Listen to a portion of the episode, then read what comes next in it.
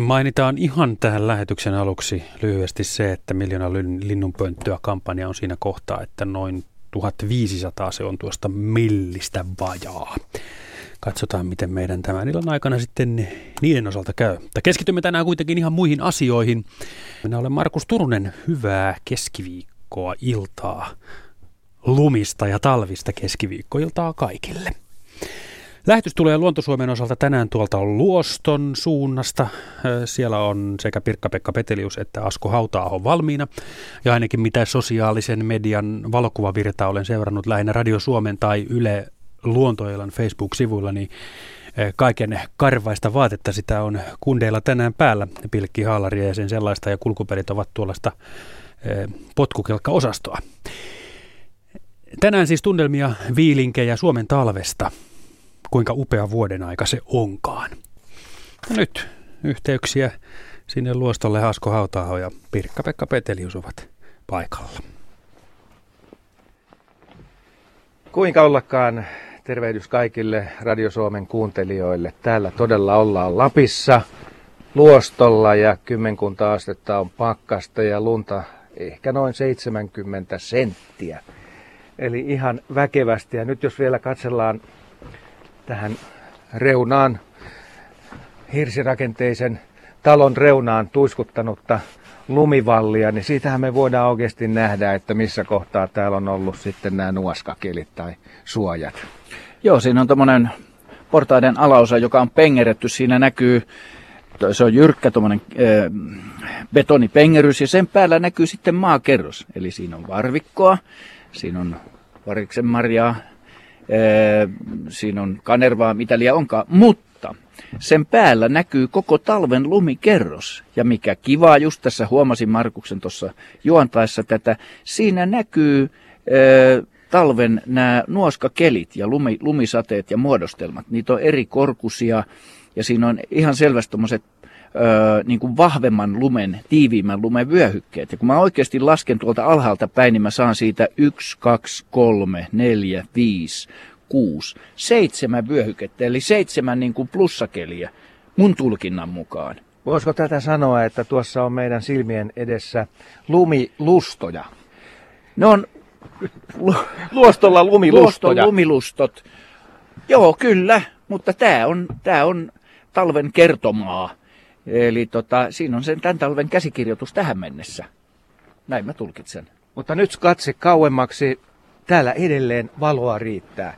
Ja eikö tämä ole aika yllättävää? No kerta kaikkiaan. Siis se, se, mitä on aikaisemminkin puhuttu pohjoisesta ja kaamoksesta ja Lapista ja pimeydestä, niin käy toteen ainakin nyt tällä hetkellä, että täällähän ei koskaan talvellakaan ole öisinkään pimeä. Siellä Kaamoksen maassa, mitä etelässä käsitetään pimeytenä, niin kyllä se täällä valoa on. Mutta niinhän se on, Asko, mennään heti jo filosofian puolelle. Pimeyshän se tekee valon näkyväksi ja varjot. Ja tämä, tämä hämäryys, mikä oikeastaan onkin valoa minimaalisimmillaan, onkin juuri niin kuin sitä arvokkainta valoa mitäs me päivävalolla tehdään, kun silloin aurinko paistaa muutenkin. no mutta kuitenkin tämä on sininen. Tämä on sininen hetki ja kello on yli kuuden. Eli kovaa kyytiä täällä pohjoisessa päivän pituus ottaa etelää kiinni. Se ei vielä ole siinä, mutta ehkä ensi viikolla. Milloin se tulee se kevätpäivän tasaus? Taitaa siihen vielä olla aikaa. Joo. joo mutta, mutta päivä Muutamia pitenee tunnilla joo. viikossa Kyllä. täällä. Se on hurjaa vauhtia. Mutta ihan selvästi ollaan vielä talven puolella eikä kevässä. Mutta niin se vaan on, että jos lumi on näin valkoista niin kuin täällä, Joo. niin tämä heijastusvaikutus on tavaton. Kyllä, joo, siis se puhdas lumi, puhutaan puhtaasta lumesta, sehän on veden yksi allotrooppinen muoto, veden allotropioista eli olomuodoista, niin se heijastaa, uskokaa tai älkää, enemmän tai, ja, ja vähemmän kuin neljäkertaisena siihen lankeavan valon takaisin. Se on semmoinen ponnistusilmiö, että se tulee siitä lumen pinnasta, sitten se menee pilviin ja sieltä heijastuu vielä takaisin, vielä kerran maahan ja vielä pilviin ja sieltä takaisin. Että, että se, on, se on valtava vaikutus. Ja tässä lienee sen valkoisen lumen ja pohjoisen niin kuin, valoisuuden, valoisten öiden salaisuus. Me ollaan Ahvellamme rannalla täällä Luostossa ja katsellaan tuota kapeaa lampea. Puut erottuvat ihan selvästi vielä vastarannalla, mutta sitten toi ukkoluosto, me tiedetään, että se on tuolla puiden takana, niin sitä me ei nyt nähdä. Ukkoluosto, joo, luostotunturin korkein huippu. Öm, joo, ei se nyt tähän aikaan näkyisi. Jos meillä olisi kirkas, täysin kirkas sää, se ehkä saattaisi piirtyä vielä tuolta se laki, mutta öm, nyt tässä on tämmöinen tämmöinen pilvisyys, pikkupilvi, sadetta ei ole, ei se enää erotu sieltä. Mutta illalla ja aamullahan se on kauneimmillaan. Siinä se on. Ja sitten tässä sitten idän puolella tuossa vähän matkan päässä, niin siellähän on toinen luoston suuntainen, pohjois-eteläsuuntainen harjama, harjanne. Ja se, se tota, orresokka nimeltään, niin sehän nyt ei tähän näy. Mutta se näkyy päivällä, koska se on sen verran matalampi, niin näkyy hyvin se huippu sieltä. Ja jos päivästä edelleen puhutaan niistä näkymistä, niin se valon ja varjon leikittely oli selvästi nähtävissä. Joo, siinä on yllättävästi värisävyjä. Se on käsittämätöntä, miten paljon värisävyä löytyy äh, he, tota, auringonpaisteessa maisemasta, joka, joka tota, pilvisellä säällä on kaikkien harmaan sävyjen täyttämä. Mutta ei kuitenkaan semmoisen likaisen lumen, se on se vaalea lumi. Se ei ole niin kuin etelän lumi, se on niin kuin meidän elämä, että se on likainen eikä kestä päivänvaloa. no. Mutta eikö tämä nyt ole hei, aika rentouttavaa päästä tänne pohjoiseen ja katsoa tällaista maisemaa. Ja yksi hyvin kummallinen ilmiö oli myös se, että lumihiutaleet tanssi tänään ilmatilassa. Meni ylös alas. Sitä harvemmin etelässä näkee, koska se tulee painavana, märkänä maahan ja se on aika suoraviivaista menoa. Mutta se tanssi tuulen puhaltaessa, niin sitähän me ihailtiin. Joo, se on niin kuin Vivaldin, mulle tulee Vivaldin vuodenajat ja talvi mieleen musiikkina. Että se käy nimenomaan juuri siihen. Kimmelteleviä, pieniä, kuivia lumihiutaleita, jotka tanssii vastavalossa, kun pienet tähdet, ne välähtelee siellä sun täällä ja niitä menee nätisti niin kuin leijuen eteenpäin äänetönnä. Luontosuomen lähetys tulee siis tänään tuolta Luoston suunnasta Luontosuomen, tal- Luontosuomen talvi aihein. Maarit on kirjoittanut meille ja minäpä luen tämän Maaritin tarinan nyt tässä näin. Hei, kaipaan mielettömästi Lapin talvea, erityisesti sen puhtaan valkoisia hankia ja hiljaisuutta. Nyt joudun pysymään pääkaupungin vilskeessä työni vuoksi, mutta ainahan voi mielikuvien avulla sinne lennähtää – Kuten eräänä päivänä bussipysäkillä, kun tuijotin väsyneenä ja apaattisena ohikulkevaa harmaata autojonoa ja kuuntelin sen kohinaa. Pysäkireunaan oli kasautunut lunta, joka oli likaista, ruskeaa. Yhtäkkiä huomasin kasan päällä liikettä ja kun zoomasin katsettani, huomasin lumikon, pienen, kauniin ja lumivalkean. Säikähdin, että se säntää liikenteen sekaan, mutta onneksi se kääntyi takaisin palasi pieneen metsäkaistaleeseen, mistä oli ilmeisesti tullutkin. Se toi pienen valkoisen talvisen tervehdyksen kauniista, puhtaasta ja hiljaisesta metsästä, jonne bussipysäkillä kaipasin. Ja sinne pääsinkin ajatusten siivin. Näin on kirjoittanut Maarit siitä, kuinka loskaisessa kaupunkiympäristössä voi myös päästä sitten puhtaan lumiluonnon tunnelmiin. Radio.suomi.yle.fi on sähköpostiosoite tarinoillesi ja puhelinnumero tänne lähetykseen 020317600 takaisin luostolle. Joo, Asko ja miksei kuuntelijatkin, mitä me käsitämme talvella? onko talvea olemassa ilman lunta? Mulle tuli tämä mieleen, että kun etelässä on vähäluminen ja rannikoilla jopa täysin lumetonta nyt tähän aikaan, jolloin on niin sanotusti kalenteritalvi, niin onko se talvea? Mä heitän tähän tämmöisen, tämmöisen myöskin, että, että jos me olemme jossain etelässä, missä vuoden aikoja ei selvästikään ole siinä mielessä kuin meillä on, että talvella on lunta, tämä perinteinen ajattelu ja siellä on niin sanoksemme, ne viettävät talvea, joka on lumetonta, jossa kenties pikkusen sataa tai on kuivaa ja se on ruskeampaa. Niin onko se talvi? Niin. Tämä on, tämä on tämmöinen, että miten no. sä käsität? Kyllä mä käsitän sen sillä tavalla. Niin.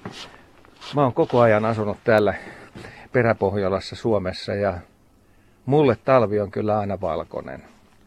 Et lunta pitää sataa, pitää olla pakkasta, pitää olla jäätä, talven tuntua. Ja jos se nyt muuttuu, niin kuin on sanottu, että se muuttuu, niin tämä on valitettava menetys. Mulle se ei ole enää kyllä talvi tässä merkityksessä, mitä mä ajattelen. Joo, no mä oon niin kuin samaa mieltä, mä oon taipuvainen siihen, että, että etelässä, kun puhutaan, että talvet muuttuvat lumettomiksi, niin onko se enää talvi?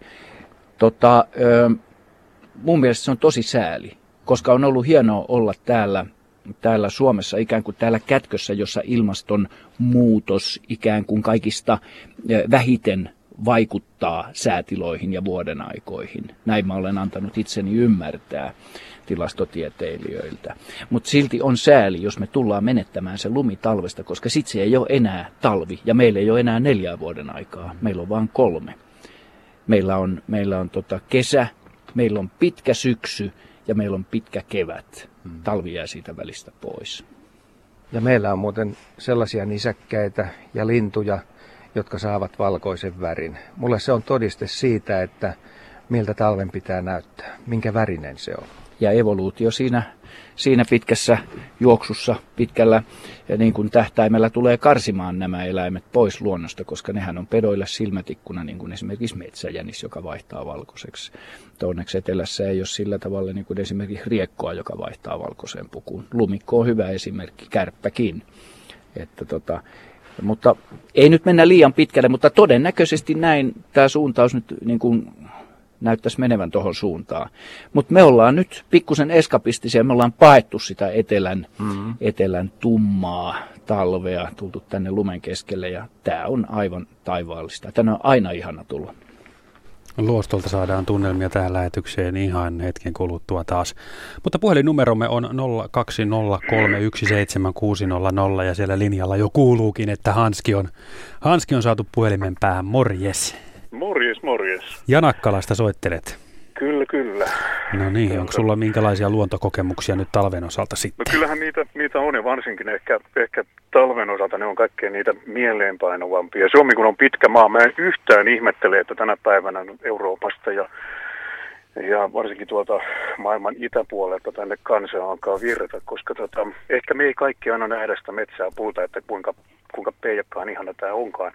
Vaikkakin meillä on kolme vuoden aikaa enää jäljellä, mutta kuitenkin. Hmm se, tota, itse kun olen viettänyt varsinkin talvia ihan pohjoisessa, aivan kaamuksessa, sitten taas ihan tuolla Ahvenanmaan saaristossa, ihan samoja aikoja, samanlaisia ydintalveen jouluja molemmissa ja niin poispäin on tämä vertailukohta. Ja, ja se ero on ihan valtava. Se, se kokemus on tietenkin talvi molemmissa, mutta se mm. kokemus on ihan erilainen se on, se on täysin niin kuin yöllä ja päivällä olisi eroa tuolla ulkosaaristossa tai Jurmossa, Brendössä, Kumingessa. Siellä, siellä tota, se hiljaisuus, vaikka se meri kohisee ja paukkuu talvella jäät koko ajan hakkaa ja pitää ääntä ja elää, niin se on, se on joskus, ei missään nimessä negatiivisesti, vaan oikein sellainen korviin, korvia koskettava se hiljaisuus, mikä siellä on, siellä keskellä meren kohinaa. Siellä ei kuulu mitään sivuääniä, ei, ei lentokoneita, ei autoja, raktoreita, ei mitään muuta kuin sellainen, sellainen tasan, tasainen hyrinä, meren hyrinä ja, ja yllättävää kyllä se on valtava hiljasta ja se on valtavasti käy korviin niin kuin positiivisesti. Yeah. Ja sama asia sitten taas pohjoisessa. Siellä, siellä, siellä ei tietenkään ole merta, mutta siellä se kaikki tuulen ja kuusten humina, jos siellä nyt kuusia on, mutta puiden ylipäätään ja kasvillisuuden humina siinä lumipyryn seassa.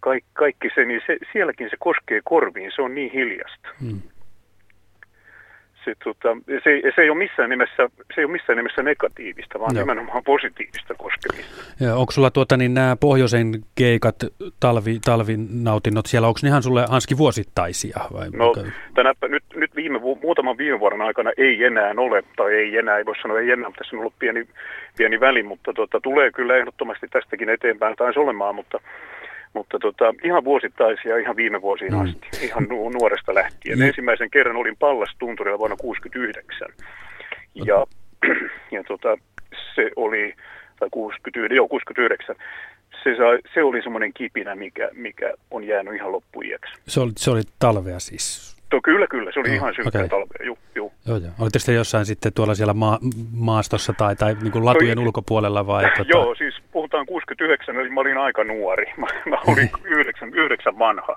Ja, ja, ja tota, se antoi sellaisen kipinän. Me oltiin vanhan pienen kylän pienessä koulussa, nukuttiin patiojen päällä siellä luokkahuoneissa tai voimistelusaleissa ja lähdettiin aina aamulla aikaisin maastoon ja tunturiin vanhoilla puusuksilla ja, ja vietettiin se kaikki aika siellä ulkona, ihan kaikki aika. joo, joo. Hienoja muistoja. se oli, se oli semmoinen mieli, semmoinen asia, mikä, mikä teki semmoisen vaikutuksen niin kuin koko loppuelämäksi näihin, näihin kahteen, oikeastaan siis tämmöisiin ääripäihin. Mm. Tämmöinen. Hieno juttu. Kiitos Hanski soitosta. Kiitos. taajuudelle kuuntelemaan. Kiva. Joo, hei. Moi moi. Nyt luostolle. Joo, tämän puhelun aikana meidän merkkilintu tässä lähetyksessä oli äänessä tuolla Ahvenlammen toisella puolella. Monet varmasti saattaa muistaa, että Varpuspöllö on vieraillut muutamaan otteeseen Luonto-Suomen talviohjelmassa ja niin se teki muuten nytkin. Tämä on niin hämmästyttävää, että melkeinpä henkimaailman asioita. Se tuli toissa talvena äh, nokkahuilulla Lutlammella kutsuessani. Eikä ollut sitä ennen. Lähetyksen aikana soitin nokkahuiluun, niin eiköhän se tullut siihen paikalle samalla taajuuksilla. Ja nyt, vaikka mulla on kolme pipoa päällekkäin tässä, täällä on sen verran kova viima ja 8,7 astetta pakkasta, niin mä kuulen, ja nämä kuulokkeet tässä korvilla, silti Ahvelammen toiselta puolelta yli 300 viheltävä. metrin takaa viheltävä varpuspöllö. Se kuuluu todella hyvin, mutta se tulee pikkusen myötätulla. Se tulee tuolta Tikkalaavun suunnalta. Joo. joo.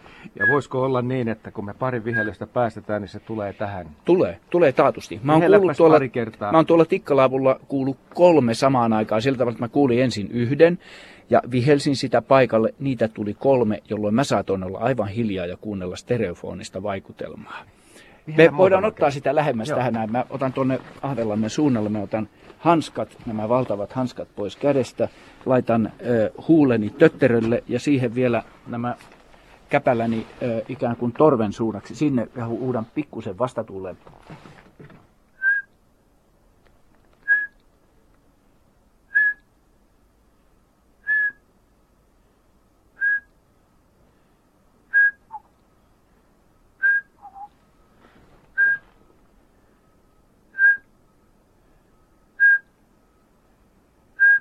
Höyry no niin, nousee Antaa olla. Joo, Seurataan mitä aikaa, tapahtuu. Joo, hän miettii ja kuuntelee siellä aikansa ja siinä on kaksi mahdollisuutta. Se tulee uteliaisuuttaan lähemmäs ja viheltelee tässä, mikä on todennäköisempää kuin se toinen vaihtoehto, että se pelästyy ja lähtee pois.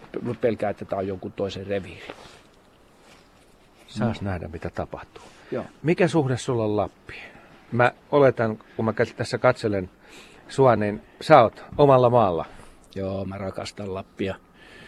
Ee, kyllä tota vanha, vanha klisee semmoinen, että tämä luonto luo outoa taikaa, niin se on etelän ihmiselle e, täyttä totta. Mutta on se myöskin pohjoisen ihmiselle. Todettakoon tässä myöskin, että olen Lapin läänissä syntynyt, että kyllä mulla juuria täällä sen verran on. Et tota, kaikkina vuoden aikoina. Mä en ole sitä mieltä kuin Tapio Pieskä, Muonion keisari, että että kesä on täysin tarpeeton vuoden aika, että talvi on ainut oikea vuoden aika. Kyllä se Lapin kesäkin on aivan kerrassaan huumaava.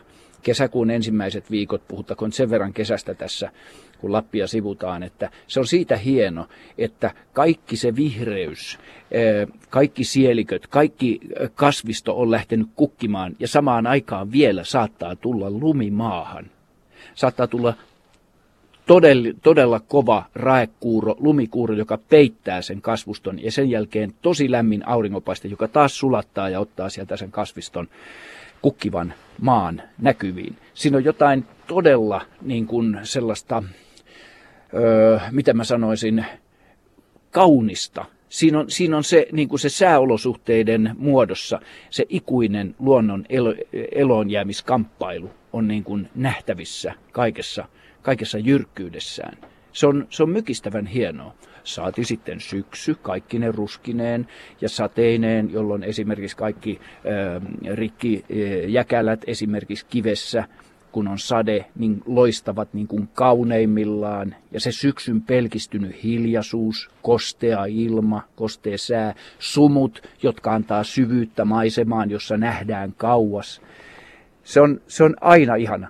Puhumattakaan talvesta, joka on se ainut oikea talvi, ja sitten kevät, Lapin kevät. Kyllä, kyllä, kyllä tämä on sitä niin kuin, joo, Suomessa on monenlaista maisematyyppiä. On Järvi-Suomea, merellistä, on Sisä-Suomea, on Suomen selkää, Mut, ja, mutta kyllä täällä niin sanotussa Lapin taigavyöhykkeessä ennen tuota tundraa on mun mielestä se, niin kuin se tota, suomalaisen luonnon ö, joku salattu ydin kaikessa monimuotoisuudessaan. Sä oot syntynyt täällä Lapissa, mutta muistatko vielä sen ensimmäisen kerran, kun lähdit tästä tai torniolta ylöspäin ja näit sitten ne ensimmäiset tunturit? Koska se tapahtui? Minkälaisia no, no tuntemuksia? Sitä en, no sitä mä en muista, mä oon ollut niin pieni. Että tota, mutta mutta sitten sellaisia, kyllä mä muistan lapsuuden semmoisia aikoja, kun mentiin äh, tota, semmoisella autolla kuin Trader, ajettiin Alatorniolta, niin ajettiin Aavasaksalle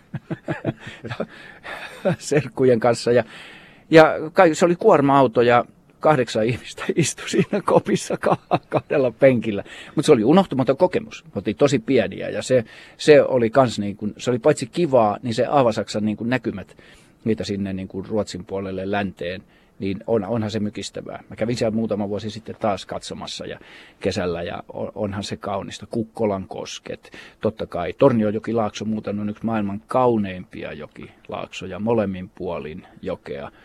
Mutta sitten tietysti esimerkiksi Yllästunturi, johon isäni kanssa kiipesimme 60-luvun loppupuolella. Se oli loputonta rakkaa ja aivan ihana retki. Myöskin tunturipurojen, tunturikoivikkojen varressa telttailu kesäisin ja keväisin, kun sinirinta laulaa. Ne on, ne on aivan unohtumattomia kokemuksia lapsena isän kanssa tulilla olla, syödä, syödä tota eväitä, tulla vaan niin kuin sen luonnon ehdoilla toimeen. Se oli satumaa. Helga Maija on meillä Pohjois-Karjalasta nyt linjalla. Halloo. Halo, halo. Miten Pohjois-Karjalassa talvi sujuu? No ihan hienosti, semmoista mukavaa pientä pakkasta. Tänään on hieman viimaa ollut, mutta kaiken kaikkiaan ihan erikoisen hyvä talvi. No niin, onko tuota paljon lunta? Puolisen metriä. Ihan riittävästi. Kyllä.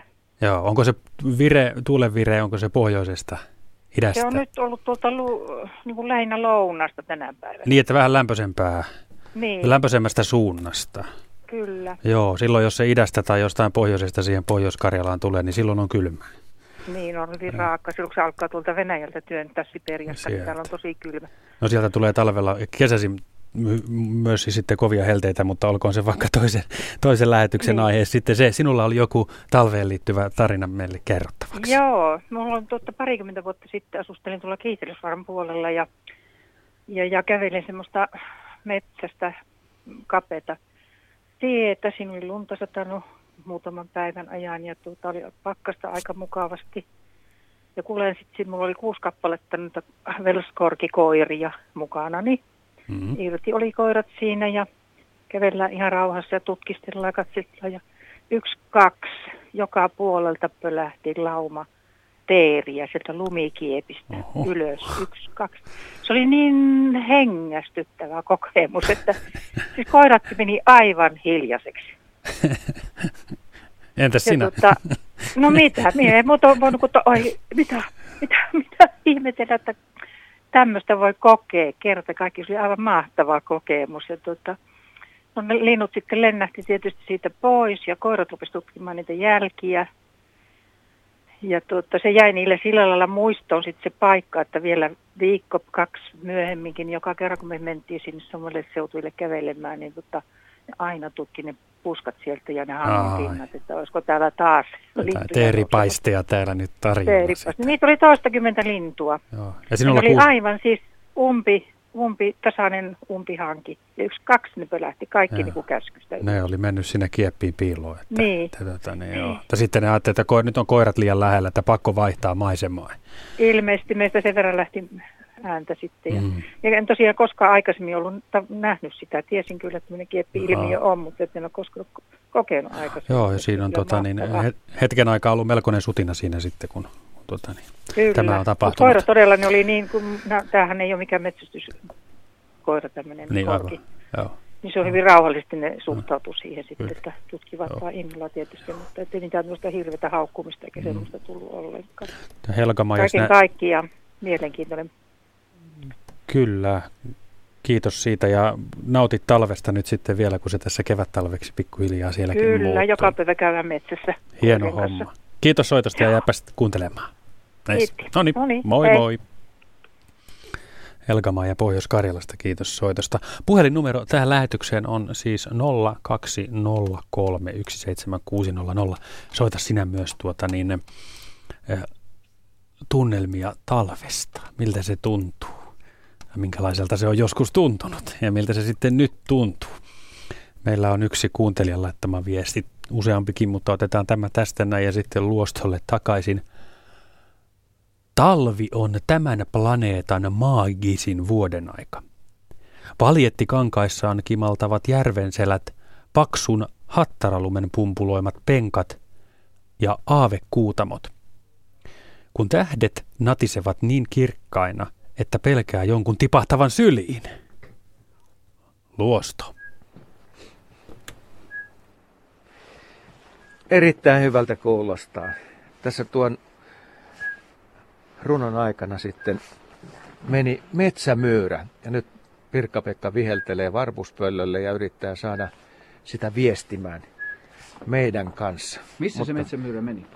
Metsämyyrä meni tässä näin kuule, muutaman metrin päässä. Kuulijoille ja kerrottakaa, että se meni tosta ja to, sitten se meni tonne. Tonne, joo, aivan. Eli muutaman metrin päässä teki tuollaisen 90 asteen kulman ja vauhti oli tavaton.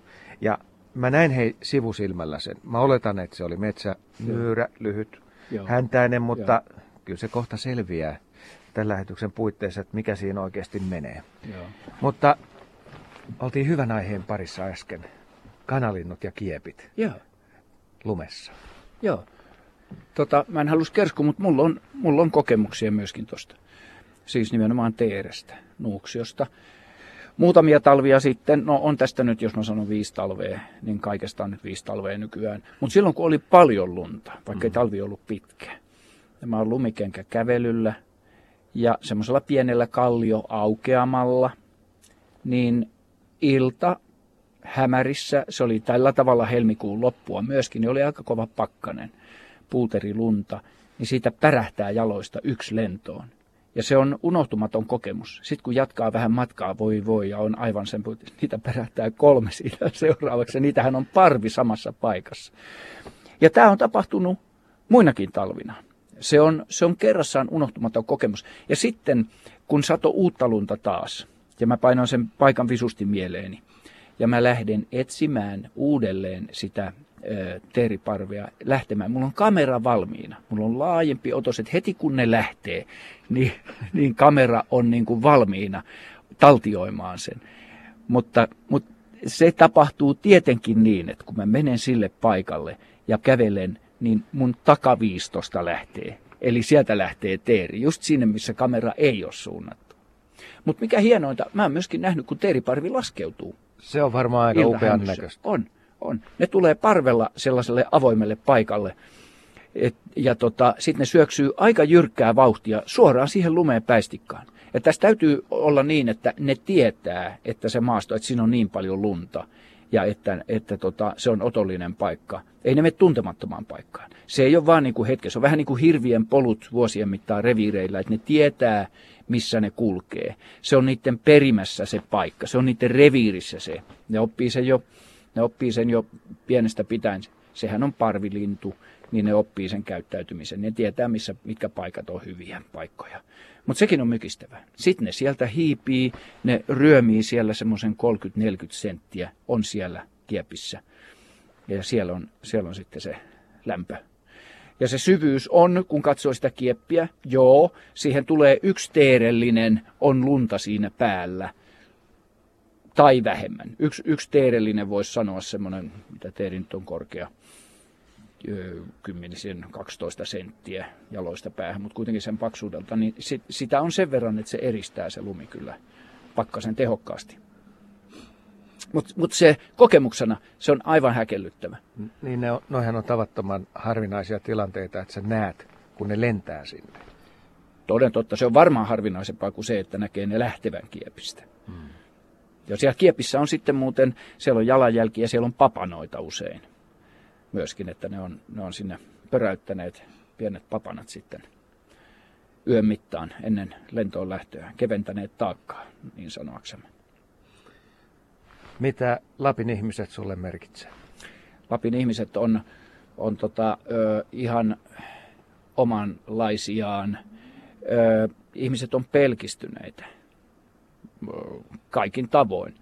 Mutta täällä jotenkin se, esimerkiksi täällä vähemmän valitetaan sääolosuhteista, koska ne on aina mitä on, ja niin kuin aikaisemmin totesin, ne on aika ääreisiä, ne on aika vaativia, ja tiedetään jo, että niistä valittaminen on kaikista turhinta, mitä voi tehdä. Hmm. Ei se on lapsesta asti jo selvää, että täällä ei pärjää varustautumatta niihin olosuhteisiin hyvin. Ja silloin siinä on yksi asia niin kuin hoidettuna jo ikään kuin genetiikassa, että laita lämpimästi päälle. Sitä paitsi talvi, jos puhutaan paikalliselle ihmisille, sehän on täällä monelle elinkeino, jolloin se on, se on siunauksellinen asia, että on paljon lunta. Sitten tämmöinen konkreettinen asia, mikä täälläkin jo sivuttiin erään ihmisen kanssa, että, että tuota, etelässähän lumi aina yllättää, vaikka se tulee talvella, ja se on semmoinen riesa, että voi voi, talvi yllätti nyt täällähän se, on, se kuuluu siihen, että ei, ei se täällä yllätä. Se lumi kuuluu tähän maisemaan ja ajokelit esimerkiksi on sellaisia, että niillä ajetaan, niillä pärjätään.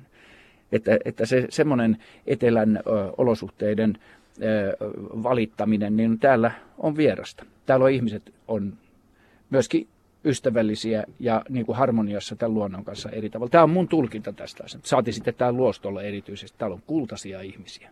Aika moni on lähtenyt etelässä tänne pohjoiseen. Muun muassa Sauli Antikainen, joka hoitaa meidän lähetystä. Joo, toden totta. Eikä ole ainut ihminen. Ja täältä, jos puhutaan vielä luostosta, tämä on ainutlaatuinen Lapin kohteista vielä siinä, että täällä ihan oikeasti löytyy Lapin rauhaa ja hiljaisuutta. Että tämä ei ole semmoinen pieni alppikaupunki, joka on roudattu tänne keskelle hiljaisuutta mölyämään, vaan täällä on oikeasti se rauha ää, tässä tässä asemakaavassa, mutta myöskin näissä ihmisissä. Ja se on erittäin miellyttävää.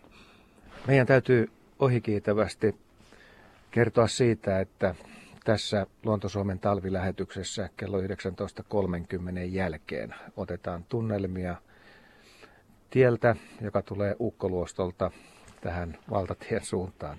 Joo. Ja meillä oli tarkoitus ottaa tyypit ja otettiinhan me tyypit potkukelkalla, koska tuollaista ohjelmaa ei ole taidettu tehdä, että taltioitaisiin potkukelkka lasku paikasta toiseen ja otettaisiin kaikki ne eri vivahteet mukaan. Joo, niin me tehtiin todella, eikä me otettiin vaan, siis tyypit tarkoittaa ihmisille, että me tehtiin potkukelkkalasku, meillä oli suunnitelma laskea yli kaksi kilometriä ja selostaa koko se matka loivaa tietä. Suomen talvi on oikea vanhan ajan talvi. Lapsuuden 60-70-luvulla – Lahdessa. Kirkkaat aurinkoiset pakkaspäivät ulkoillessa, valkeat kimaltavat hanget, hiihtoretkillä, lumen narskunta jalan alla tähtitaivaan tuikkeessa. Punertavat iltaruskot pakkassäässä, valostuva kevättalven kirkkaus aamuisin. Oi niitä aikoja. Näin kirjoitti kuuntelijamme Enkeli. Ja valostuvan kevättalven kirkkaus aamuisin. Se oli hienosti päätetty tuo viesti. Se on tätä aikaa nyt sitten.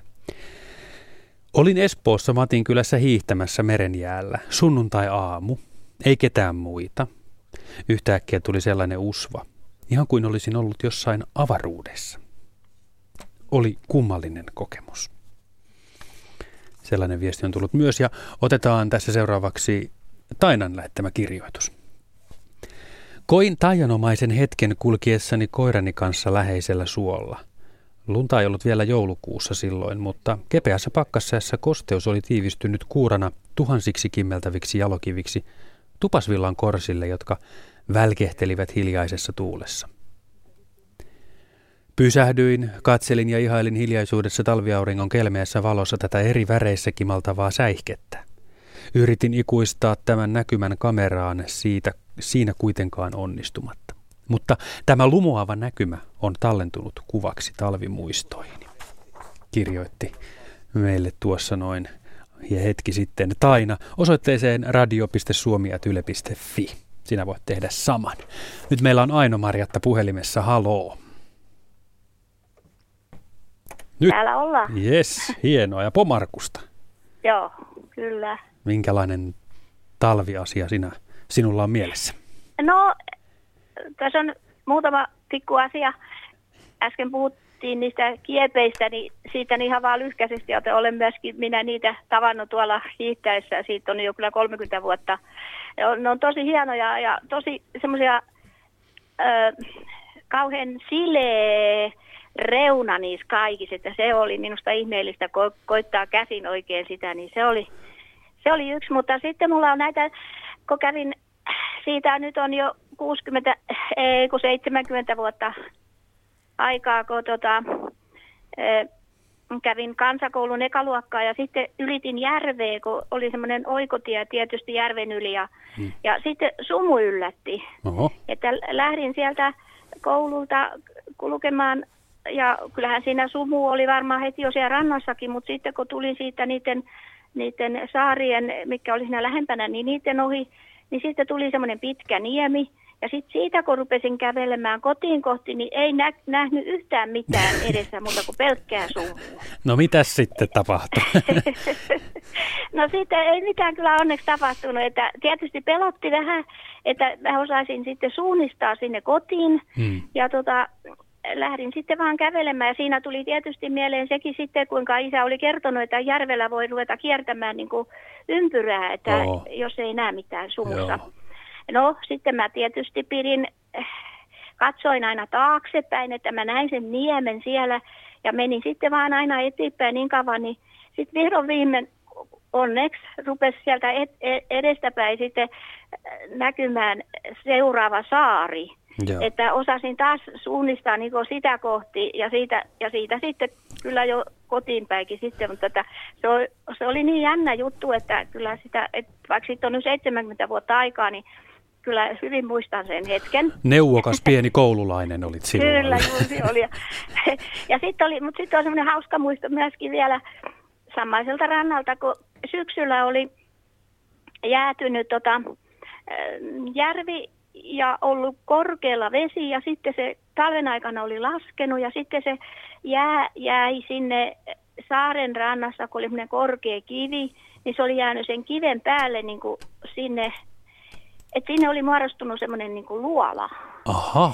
Ja, ja tota, sitten tietenkin sinnekin piti sitten kontata sinne, sinne luolan sisälle ja, ja se on jäänyt myös mieleen, kuinka se oli tota, niin mahdottoman hieno, kun aurinko paistoi sitten sen jään läpi, sen katon läpi, niin, kuin, mm. niin se aurinko näkyy sitten monina värisävyinä, että sitä oli sitten oli, oli vihreätä ja keltaista ja, ja kaiken näköistä, että se on semmoinen ihana, ihana muisto sitten myöskin. Kyllä.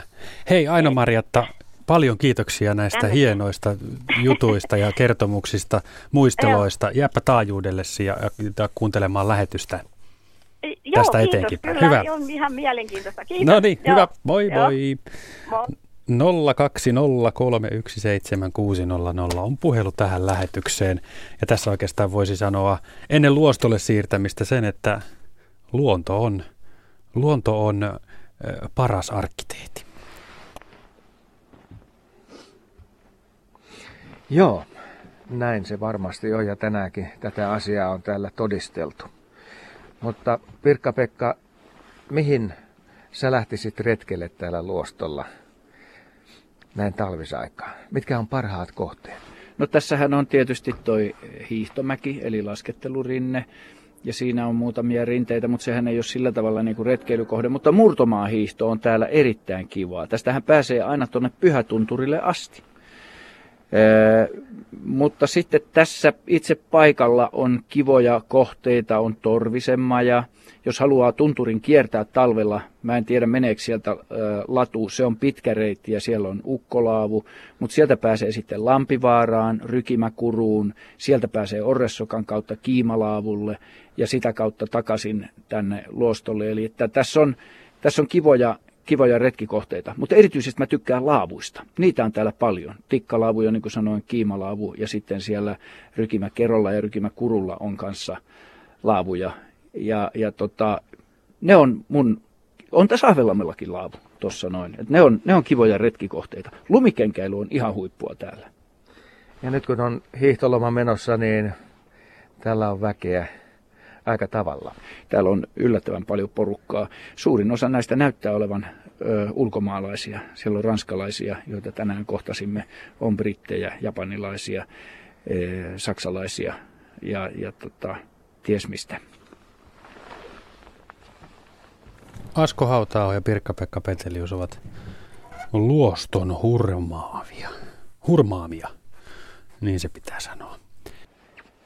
Joo, luostolla ollaan ja ilta pimenee. Nyt voisi sanoa, että tämä täysi pimeys on varmaan asettunut horisonttiin, vai mitä pirkka? Joo, kyllä tämä nyt näyttää olevan maksimissaan jo maksiminsa saavuttanut. Tuuli on samanlainen, mitä oli lähetyksen alussa lämpötila sama 8,7. Se lauhtu se oli ennen kuin me tultiin tuntia ennen tähän ennen lähetystä, niin se oli vielä yli 10 astetta oli pakkasta. Nyt se on lauhtunut sen verran, mutta tähän se on nyt jymähtänyt 8,7 asteeseen. Tuuli on aika vilakka, mutta meillä on lämpimästi päällä. Kovin paljon ei ole tällä hetkellä puissa lunta, mutta sitä on kuulemma ollut täällä. On, mutta täällä oli valtava valtava myrsky ja, ja tuolla tunturin lailla niin se oli yli 29 metriä sekunnissa se tuuli, että voi kuvitella, että tuolla puuttomalla ukkoluoston huipulla, niin eihän se pysty, ei siellä olisi pysynyt pystyssä. Turha sinne nyt sillä kelillä on mennäkään tietysti, mutta, mutta kyllä nämä ankarat nämä olosuhteet on. Tänään oli päivällä oli sitä kivaa, semmoista kuuraa, niin kuin sanoit, oli puissa ja me katseltiin sitä vielä, että se oli tuolle etelän puolelle niin kuin lehdettömissä lehtipuissakin, niin se oli todella kaunista. Nyt tämä tuuli on ottanut sen kaiken sieltä pois, eli metsä näyttää aika tummalta. Kyllä, mutta tässä meillä on keinovaloja käytössä, niin siinähän on pikkasen huuretta tuossa neulasessa, männyn neulasessa. Ja sitten siellä täällä näitä yksittäisiä lumihitusia. Tämä on varmaan hei tämän päivän lumisateen ansiota. Joo, kyllä tämä on. Kyllä tämä on. Mutta mä en nyt oikein tiedä, täällähän on ollut niin sanotusti paksumpi lumipeite metsässä, niin sanottua tykkyä tuolla tunturissa.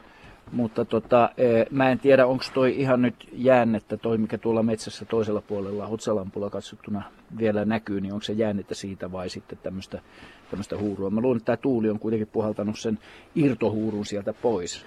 Että musta se näyttää siltä, että se on, se on semmoista öö, jäätynyttä lunta, siihen puuhun kiinni jäätynyttä lunta jo aiemmin. Auringon valossa me kyllä nähtiin postikorttimaisema.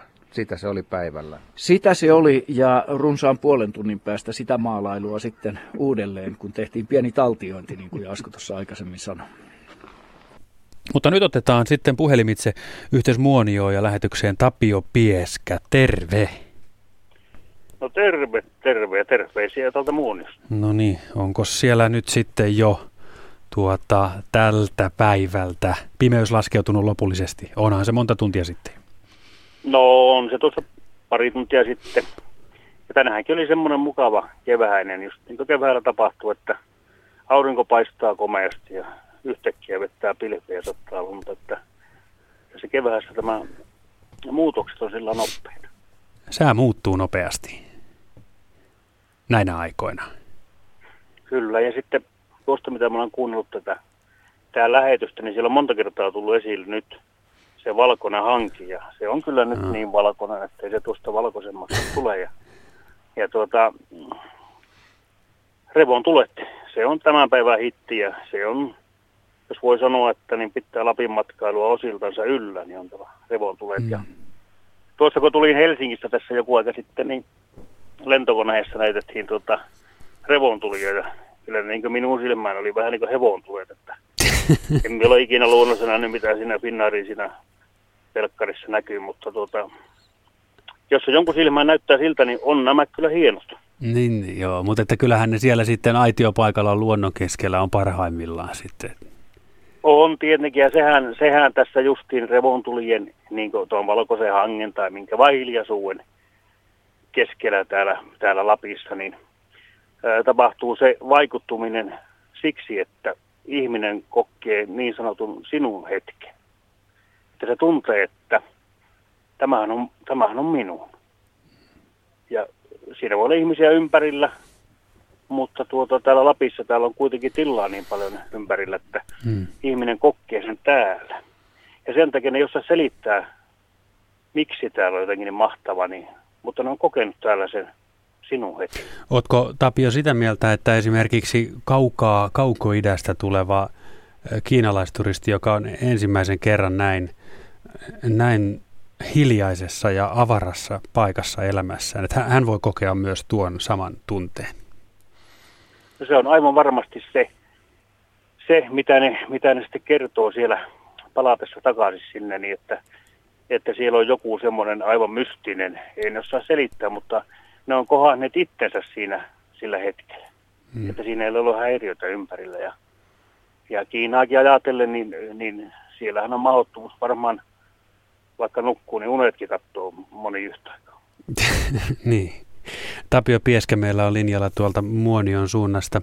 Minkälainen sää tällä hetkellä? Paljon lunta, pakkasta? Lunta on paljon ja, ja lisää tulee. Ja se, sitähän meillä täällä on. Ja meillähän on ensilumen takkuut täällä hiihtäjillä aina ollut. Ja, ja, mutta se, että mitä minä tuosta lume, lumesta ja kun ensimmäiset niin purot aukeaa, niin aina tulee tänne tämä koskikara.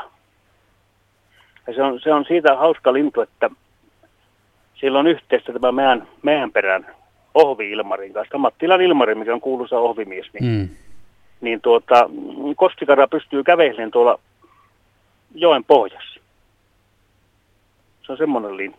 Joo, tällaista, tällaista, tällaista mä oon kuullut, että, että, että Joo, näin on. Kyky. Ja Ilmarista sen verran, että se kerran kertoi itse, että hän tuota, niin, putosi tuota, niin, jokeen. Niin. Eikä osannut uija, niin se oli pakko kävellä ja kuusi kilometriä piti kävellä pohjassa, niin kun tuota, seuraava avanto tuli. Niin, että niin. Torassiepistä tuoda, minne eikö, mikä se reitti olikin, mutta pitkä oli matka. No ihan varmasti. Minä ju- juuri mietinkin, että mistä hän on tämän Koskikarajutun tietää, mutta totta kai hän on itse sen omin silmin nähnyt. Tuossa saanko vielä hetken aikaa, teillä on kiire siellä aina, tietenkin teillä miehillä, niin tuota, Ole hyvä. Tämmönen, tämmönen, mitä me kuulin tuossa, mitä tämä Petelius sanoi, että tästä mitä keisari, tuota, niin, tästä kesä, kesänäkymyksestä, niin täytyy sanoa näin niin kuin nykyaikaisin sanoin, että niin kuin Trumpi sanoi, että tuo, oli, tuo lausunto oli kyllä tämmöinen vaihtoehtoinen fakta. Tapio että, Pieskä, Tapio Pieske, kiitoksia, että olit mukana lähetyksessä ja mukavaa Kiitos teille ja hyvää kevättä. Yes, morjesta, morjesta. Morjesta. Ja tehdään siitä samanlainen homma, että sanotaan vaan tuo puhelinnumero, se on 0203176600 ja kuullaan nyt sitten seuraavaksi tunnelmia Luostalta. Kiitos Tapio. Tapio Pieskä, sanottakoon ihmiseltä Pieskä on oikea sukunimi ja tarkoittaa peskiä Lapin asua. Tapsa, olet todellakin äsken näisten äskeisten lausuntojen perusteella niin, niin sanottu ei ainoastaan muoni on toisin, vaan toisinaan ajattelija. Talvisten tuntojen tunkki. Joo. Tota niin, Halusitko näistä ja me, me turistiasioista ja niin muistella? Markus, joo, joo, mä kerron siitä kohta, joo. mutta se oli kauniisti Markus sanottu. Me olemme Askon kanssa luoston hurmaavia. mutta tuli tuohon noin, tuli mieleen tuosta niin isäni opasti sitten elämässään turisteja Lapissa, Lapin hulluna itsekin ja kullankaivajana ja ulkomaalaisia turisteja. Ja isälle piirtyi unohtumattomasti mieleen Saariselältä. Erässä oli vetämässä japanilaista retkeilijäporukkaa siellä kesällä. Ja Ja sinne jäi sinne, oliko nyt ollut kiilopään huipulla sitten japanilaisia, jäi semmoinen kourallinen sinne niin kuin jälkeen ja piti jatkaa niin kuin matkaa eteenpäin. Että niitä piti mennä hakemaan pois ja isä kysyi, että onko joku hätä ja mitä te täällä. Ne oli aivan hiljaa ja mykistyneinä ja sanoivat, että tämä on aivan käsittämätöntä. Täällä ei asu ketään. että tulla maasta, jossa, jos on ensimmäistä kertaa, tulee Lappiin maasta, jossa, jossa väestötiheys on tosi korkea, niin se, että täällä on niin kuin asum, asumiseen hyödyntämätöntä maata näin paljon, että se on heille niin kuin käsittämätöntä. Eli että, että me usein täällä unohdetaan suomalaiset, että meillä on näin ihana paikka täällä, että me ollaan onnekkaita siitä, että me ollaan maassa, jossa on tilaa ihmisellä kohdata tämä sinä. Tuossa Tapsan puhelussa tuli esille myös revontulet, niiden vetovoima. Ja sitten välillä luullaan, että niitä pitää nähdä ja ne on itsestäänselvyys. Öö, joo, toden totta. Sehän on, sehän on hieno siis niin kuin matkailuvaltti. Ja sehän tulee nousemaan, se revontuli matkailu määrissä on noussut koko ajan ja tulee varmaan tulee varmaan nousemaankin ja sen merkitys on suuri. Mutta revontuleissa on se hieno puoli myöskin, että, että tota, siinä samalla yhtyy se hiljaisuus. Se Lapin hiljaisuus kuuluu siihen. Vaikka revontulet nyt kuulemma pitää ja pitääkin jonkunlaista ritinää, ainakin joku muoto niistä. Mutta, mutta, mutta tämä pitää osata niin kuin käyttää hienona suomalaisena matkailuvalttina, koska se on ainutlaatusta, ainutlaatuinen kokemus. Ei ainoastaan ulkomaalaisille, vaan myöskin meille suomalaisille. Se on henkeä salpaavaa. Nyt kun ollaan seutukunnalla, niin mä eilen illalla kävin kaksi eri kertaa katsomassa, että jokohan revontuli, revontulinäytös olisi alkanut. Mutta mitään havaintoa tästä en saanut. Sitten jostain kumman syystä heräsin keskellä yötä puoli neljän aikaan. Että mikä, mikä juttu tämä nyt on, että pitää herätä. Ja ikkuna oli sitten sen kaltaiseen suuntaan, että en voinut havaita muuta kuin tähtiä. Ja sitten aamulla tarkastin, että onko ollut mitään eloa taivaalla, niin revontulet olivat samalla hetkellä ollut pohjoisella taivaalla. Mutta ikkuna aukesi toiseen suuntaan. Joo. Näinpä se. Näin siinä kävi. Näinpä se. Uskot sä siihen, että sä oot revontulihullu? No voi olla, että se tarkoittaa sitä, ihan suoraan sanoen. Nythän tämä avautuu siis entistä enemmän, että miksi mä myös heräilen Etelä-Suomessa, koska sielläkin on näitä nähty. Joo, mä aion käyttää samaa taktiikkaa ensi yönä. Mähän heräilen siis tavan takaa jo tämän ikäisenä miehenä yöllä tarpeelle, niin mä aion juosta joka kerta. Eli ainakin kahdeksan kertaa juoksen katsomaan revontulia. Jos ei niistä osu yksikään kohdalle, niin sitten mä en ole revontulihullu. Tässä lähellä tien toisella puolella virtaa Kitinen. Ja se on tietysti tällä hetkellä Tanakassa jäässä.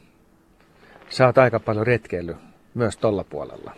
Näin talvellakin se mahtavuus, joka liittyy näihin Lapin suuriin jokiin, niin sehän on nähtävissä. Eilen me todistettiin tätä, kun tultiin lentokoneella, niin lentokoneesta näkyy aivan käsittämättömällä tavalla nämä leveät Lapin joet.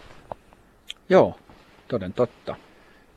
Ounasjoki, se on leveä, mutta, mutta väitetään ainakin täällä paikalliset, paikalliset Parviasen Pekka ja Peltsi ja Heikkilä Matti väittää, että Kitinen on ainakin osiltaan Lapin levein joki.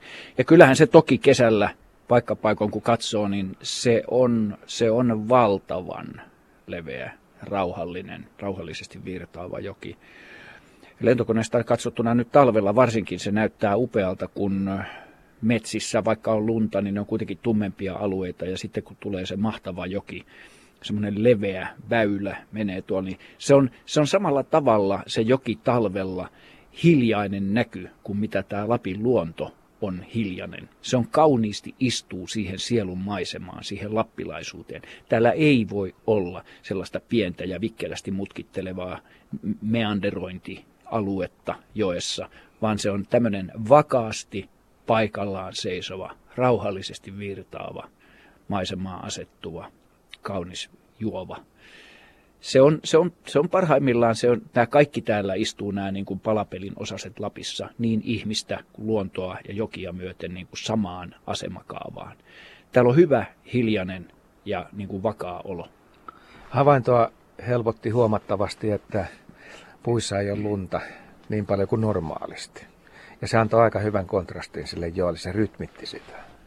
Toden totta, juuri just, just näin niin kuin sanoin. Mutta sitten taas toisaalta tulee mieleen tuosta, että sit kun puissa on lunta, niin kuin esimerkiksi tykkylumi tuolla tunturissa kevät talvisin, niin se on aivan mieletöntä kuvanveistotaidetta silloin, kun puusta ei näy mitään, vaan se on aivan sen lumen peitossa. Niin siellä näkee sellaista satuhahmomaailmaa, joka on, joka, siis Oslo, Oslo kalpenee tämän rinnalla, Oslon patsaspuisto. Että on, se, on, se on kerrassaan upeeta. Ja sitä mä odotan tältä keväältäkin. Tulen käymään täällä vielä usean kerran tämän kevään aikana. Ja voin vaan kuvitella, miltä tollainen paikka näyttää täydenkuun aika. Joo, joo, sehän, sehän on kerrassaan lumoava koska se valo tulee sieltä, kuu heijastaa takaisin, jos puhutaan taas tästä heijastusvaikutuksesta, niin on 30 prosenttia siihen lankeavasta valosta takaisin. Mutta luminen maa, puhuttiin sitä, että se heijastaa nelinkertaisena sen valon, se heijastaa lumi takaisin siihen lankeavasta valosta 90-98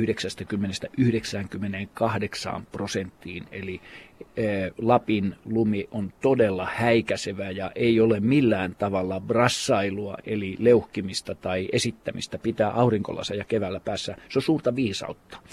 Eli että se UV-säteily heijastuu siitä myöskin takaisin ja sehän ei tee verkkokalvolle hyvää. Eli voidaan sanoa, että Lappi on kevättalvella häikäisevän kaunis. Meillä on Reijo Liedosta puhelin, puhelimessa nyt tällä kertaa. Sitten halo halo. Joo, terve. Terve, terve. Talviasiaa, minkälaista? No, se on vähän yli 30 vuoden vanhaa muistoa. Jaha.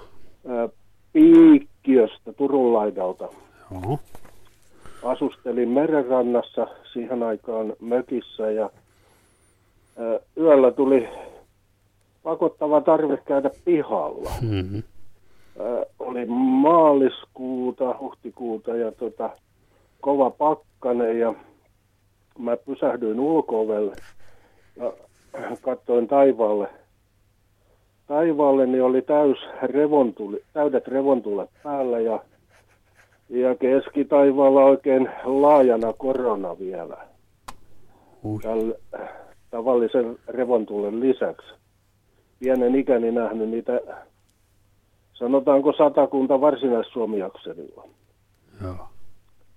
Ja sitten kun merenrannassa siinä oli ja tuota, kova pakkanen oli, niin merikin paukku vielä oikein kunnolla. Mm-hmm. Siihen jää röskäs ja tuota, sitten alkoi vielä tämä repolainenkin kiima touhuissaan huutelee siinä lähistöllä. Sehän on ollut ihan kunnon näytelmä sitten. Se oli, se oli semmoinen miten sen sanoisi, että ei niin kuin mielikuvituskaan oikein tahdo, tahdo tota noin, noin sitä näytelmää niin uskoa todeksi. Ja se oli ihan yöllinen vessa, vessareissu sitten, että satu, satuit Kyllä. paikalle. Kyllä. Eli, eli siis niin kuin äsken, äsken, kuka se oli, kun sanoi äsken, että, että yöllä oli pakottava tarve, niin näin mulla kävi henkilökohtaisesti. Hmm. Ja se on elämäni paras näytelmä, mitä mä oon nähnyt. Meinasinkin just kysyä, että, meinasinkin just kysyä, että tuliko mitään vastaavaa näiden vuosien aikana, mutta ei ilmeisesti. Ei, siis se on ainoa kerta, kun mä oon koronan nähnyt, että revontulia on nähnyt, mutta en, muuta kuin puoli taivasta. Hmm. Ja se oli vielä maalis-huhtikuussa, niin kuin sanoit, se, se on tässä nykyisen talven aikana varsin myöhään. Joo, silloin, silloin oli, siihen aikaan niin oli hankiakin, että se oli tuollakin leveydellä niin lähes puoli metriä lunta. Mm. Joo. Ja hienot, hienot hankikannot oli. Joo. Et se oli jo sen verran sulattanut päiväsaikaan, että tota... Joo, että se kesti kesti kulkea melkein millä pelillä vaan. Muistan, että oltaisiko tässä, tässä lähetyksessä joskus puhuttu siitä, että jotkut oli jossain ajanut jopa kupla volkkarilla. Tota, oli niin hyvä hankikanto ollut, että niin, onnistui sekin. Mä, mä, mä en ole muista, että polkupyörä mä olen käyt, polkupyörää käyttänyt on. Joo. Hei Reijo, kiitos paljon soitosta. Mukavaa illanjatkoa Liedon suuntaan. Joo, Hyvä. Kiitos. Moi moi. No, moi. Sitten lisää puhetta Lapista. Olen juuri palannut Ylä-Lapista. Kaikkea oli vesisadetta, pakkasta, tuiskua ja lunta, revontulia, tähtiä ja hiljaisuutta. Olen täysin samaa mieltä. Kaikki vuodenajat ovat ainutlaatuisia, terapeuttisia, Lapissa koettuina. Helena oli tämän laittanut. Marleena on kirjoittanut näin. Asuin Keski-Euroopassa lähes 20 vuotta ja muistan erään talviaamun Hollannissa. Maahan oli yön aikana satanut hieman lunta ja kävelessäni töihin pään täyttivät ajatukset Suomesta ja lapsuuden talvista. Työpaikalle saavuttuani brittikollega kommentoi minulle lumesta ja siitä, että tunsin varmaankin olon kotoisaksi. Vastasin, että lumen tuoksu vei ajatukset Suomeen. Hän kyseli, että miltä lumi tuoksuu. Eihän kysymykseen voi vastata, sen vain tietää, tuntee, aistii. Ystävällisin terveisin Marleena. Lumen tuoksu on kyllä merkillinen juttu. Se on, se on hieno hetki, kun sen huomaa. Vietin joulu-tammikuun Espanjassa ensimmäistä kertaa elämässäni. Jo tammikuussa minulla alkoi poltella ja harmittaa, että en ollut seuraamassa kaamoksen taittumista kevääseen. Se on sellainen näytelmä ja ihme ainakin täällä Koillismaalla, ettei sitä malttaisi koskaan missata. Tuntuu ihmeelliseltä, miten nopeasti valo lisääntyy pimeän kaamoksen jälkeen. Jo tammikuun lopussa päivä on ainakin kaksi kertaa pidempi kuin se on lyhimmillään täällä. Lähiluonnon seuraaminen, sen herääminen kevättalveen ja valon lisääntyminen ovat huikea näytelmä pohjoisen talvessa – koskikaran taiturimaiset sukeltelut ja visertely, saukon mäelaskut ja ruokailu sukelteluineen, uteliaan kärpän kuikuilu halkopinossa, sudejäljet, riekkojen käkätys, teeriparvet ruokailemassa ja monet muut talven ihmeet. Ei upeampaa. Ei edes Espanjan aurinkorannikko voita näitä kotimaan hienoja talvihaviksia. On meillä hieno maa ja hieno talvi. Lumi on vähissä Koillismaalla Terveisin nimimerkki Lähiretkeily on poikaa. Lumen tuoksu, pakkasen tuoksu. Se oli tänäänkin täällä luostolla. Joo, toden totta. Ö, eilen sä sanoit muistaakseni, kun oli kova pakkanen illalla, että sä haistat pakkasen. Sä, mm-hmm. sä lumi ja pakkanen tuoksuu, nimenomaan pakkanen. Ja tämä musta lapsuudesta, että, että puhuttiin tulipalopakkasia, niin, niin oli selvää, että se nimihän on saanut nimensä siitä, että lämmitetään puulämmitystä taloissa, puutaloissa paljon ja usein jos hormi on ollut tukossa, niin tulipalojen vaara oli suuri, että todennäköisesti se siitä tulee.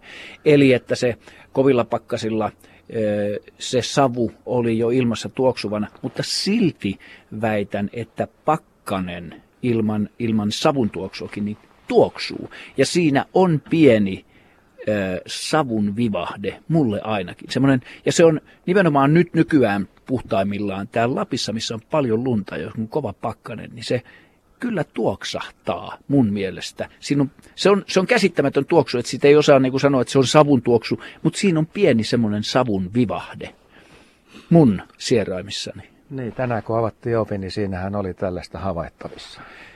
Joo, kyllä, kyllä, kyllä. Eikä se ole ihan siitä pakkasen kovuudestakaan kiinni, mutta kyllä mun mielestä niin kuin, Ehkä se on kuiva lumi, joka tuoksuu. Mistä se tulee, en mä tiedä. Onko se sitten niin pientä sitä pölyä, koska kosteutta se ei voi olla. Et tota, tänään oli sitä semmoista pientä hilettä ilmassa, vaikka on kuiva pakkanen, niin se näkee auringossa. Onko se sitten se, mikä tuoksuu, kun se mm-hmm. tulee limakalvolle. Sehän on siis vesihöyryä, joka on jäätynyt ja se voi tuoksahtaa. Mutta se on kyllä totta, että pakkanen tuoksuu. No muutaman viikon päästä päivä ja yö on saman mittaiset. Silloin on se taite 20. päivä maaliskuuta. Joo, siihen kuukauden päästä se niin. on ja, ja tota, se on, se on semmoinen murros, jolloin myöskin nämä tuoksut muuttuu. Että, mutta se on taas kevätlähetyksen aihe on se, että mille tuoksuu sulavalumi ja se tuoksuu ihan erilaiselle. Ja siinä on silloin kosteutta ja, ja Tästä voisi päästä sellaiseen filosofiseen ajatukseen, että tuoksuuko valo. Niin, Jos sitä valoa on lisää silloin, niin, niin tota, nämä on semmoisia kombinaatioita. Mä luulen, että mieli tekee myöskin sen, näistä kombinaatioista semmoisen niin kuin, hyvä mieli tekee siihen semmoisen miellyttävän tuoksun. Nämä kaikki tuoksut on miellyttäviä. Mutta sieltä mökiltä lähdettiin tänään potkukelkkaretkelle. Se kesti aika tavalla, kun sanotaan, että useampia kilometriä mentiin sillä laitteella ja mä en muista, että mä olisin vuosiin verestänyt tätä vanhaa liikkumistapaa. Meillä on se onni, että me ollaan saatu potkukelkka täällä käyttöömme ja, ja tota, päätettiinpä sitten tehdä lasku. Täällä on se ihana tilanne, että täällä maanteitä ei luostolla ole hiekotettu eikä suolattu ne pysyy kuivina ja suhteellisen kitkaisina näin kovilla pakkasilla, niin se mahdollistaa paitsi pulkkailun myöskin lumikelkkailun. Anteeksi, tuon, niin lumikelkkailun tietysti maastossa, mutta, mutta sitten potkukelkkailun. Ja sitähän me lähdettiin tänään etsimään vauhdin hurmaa. Ei, ei niin kuin vauhdin, vaan pitkää loivaa laskua ja ottamaan tunnelmia siitä. Kuunnellaan tuo. Nyt me ollaan siis todellisessa postikorttimaisemassa. Tämä on tehty aiemmin päivällä ja tämä mahdollistaa meidän vapaan liikkumisen. Mutta mitä sanot nyt maisemasta? Eh, no maisema ei voisi kauniimpi olla. Että jos talvea Suomesta postikorttiin kuvattaisiin, niin se on just tällä kohtaa. Aurinko paistaa, tuommoinen pieni kultasten lumikiteitten verho, eikä tämä ole edes verho, vaan tämmöistä pitsiä tippuu taivaalta. Tämä ei ole lumisadetta, vaan tämä on kosteutta, kosteutta joka on kiteytynyt tämmöisiksi lumihiutaleiksi, kun mä katson sitä aurinkoon päin noiden tykkykuusien läpi, niin ne todella on pieniä tähtihiukkasia, jotka valuu. Pakkasta on varmaan noin 12 astetta, mittaan sen 12,5, missä, missä asti mun räkävannat nokasta roikkuu, ne on ihan sellaista 12,5. Pieni tuulen vire tulee tuolta länsi-lounaasta. Tunturi näkyy, auringon ö, kilossa pehmeänä. Siinä on tuommoinen pehmeä utuverho tuossa, eli ukkoluosto. Ja me ollaan tässä ametistikaivoksen risteyksessä ukkoluoston tiellä tällä hetkellä ja talvi antaa kauneintaan Lapissa. Mutta meillä on nyt hyvä kulkupeli tähän talveen Joo. liittyen ja tällä on tarkoitus laskea pari kilometriä tätä tietä pitkin alaspäin ja Meillä on Kerro missio, vähän, niin. extreme missio. Kyllä. Me koitetaan säilyä hengissä vanhalla kunnon potkukelkka alamäki tyylillä. Jäistä, suolaamatonta, hiekatonta Lapin tietä Spark Stötting, sanoo ruotsalainen, eli potkukelkka, valittaa. Ja tämä kelkka, voin sanoa, nyt en puhu itsestäni, on jo parhaat päivänsä nähneet. Tässä on monta maalikerrosta, jotka on kaikki ravistuneet. Tässä on puuta, on nyt alla. Sitten seuraavana on vihreä maalikerros, sen päällä keltainen ja sitten vielä punainen. Ja kaikesta voi päätellä, että vuosikerta on varmaan lähelle 1800-lukua. Sitten tässä on vielä semmoinen hienous, että Tämä on ihan vinossa kuin kulkukoira. Ja sitten asessori istuu kaikki ne varusteineen tuohon eteen. Ja tämä ei suinkaan ole, hyvät kuuntelijat, suurimmasta päästä potkukelkkoja, on pikemminkin vaatimattomimmasta päästä. Ja näkisittepä asessorin haalarissa ja kaikki ne reppuineen ja varusteineen tuossa. Tämä pelkkä näky on jo hengenvaarallinen. Saati sitten, että me aiotaan tykittää tätä tuota, jäistä tietä kaksi kilometriä alaspäin, niin mua huimaa muista, että mä oon takertunut viimeisillä voimilla tähän tankoon ja sitten mulla on turva reppu selässä, kamerareppu, joka sitten pitää huolta siinä vaiheessa, jos me lennetään ulos täältä. Joo, ja kummallakaan ei taatusti ole kypärää, vaikka se olisi asiallinen syystä, että jos kypärä heittää kerrostalon parvekkeelta alas, niin sehän halkee, mutta pipon kun heittää, mikä meillä on, niin taatusti säilyy ehjän. Toivotaan, että tuulisäröä ei tule tähän äänitykseen ei muuta kuin lähdetään ja liikkeelle. me ilmoitan vielä, että me mennään parin tienristeyksen ja kelkka, kelkkareitin ja latujen poikki tästä tämä tie menee, mutta he väistäkööt sillä. Nyt alkaa. Me ei voida pysähtyä. Ennen kokematta. Me ei, ei saa jäädä tulee makamaan. Olotila on perin turvaton. Asko istuu siis poikittain vielä sivuttain. Ja nyt me lähdetään tästä liikkeelle. Tässä on sitten pakkaslumi kitisee näin lähti juna. Ei hyvä ne Tottele tää käännös. Joo. Pidä sitten muuten, huolta nyt siitä, että pysytään. Va- joo. Sä voit kyllä jarruttaakin. Hei. Mun on pakko pikkusen jarruttaa. Mä menen tuohon pakkaslumeen. Ei hyvä ne vai.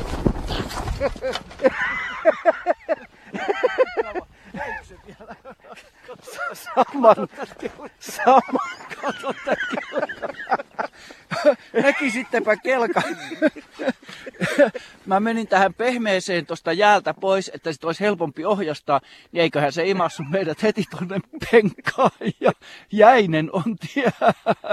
Kelkka tuli mun perässä köljellään ja Asko makaa nyt parhaillaan, hyvät kuuntelijat, seljällään ja annos lunta päällä. Näkisittepä kelkan. Tämä on täysin Pitäisikö laittaa someen kuva tosta kelkasta?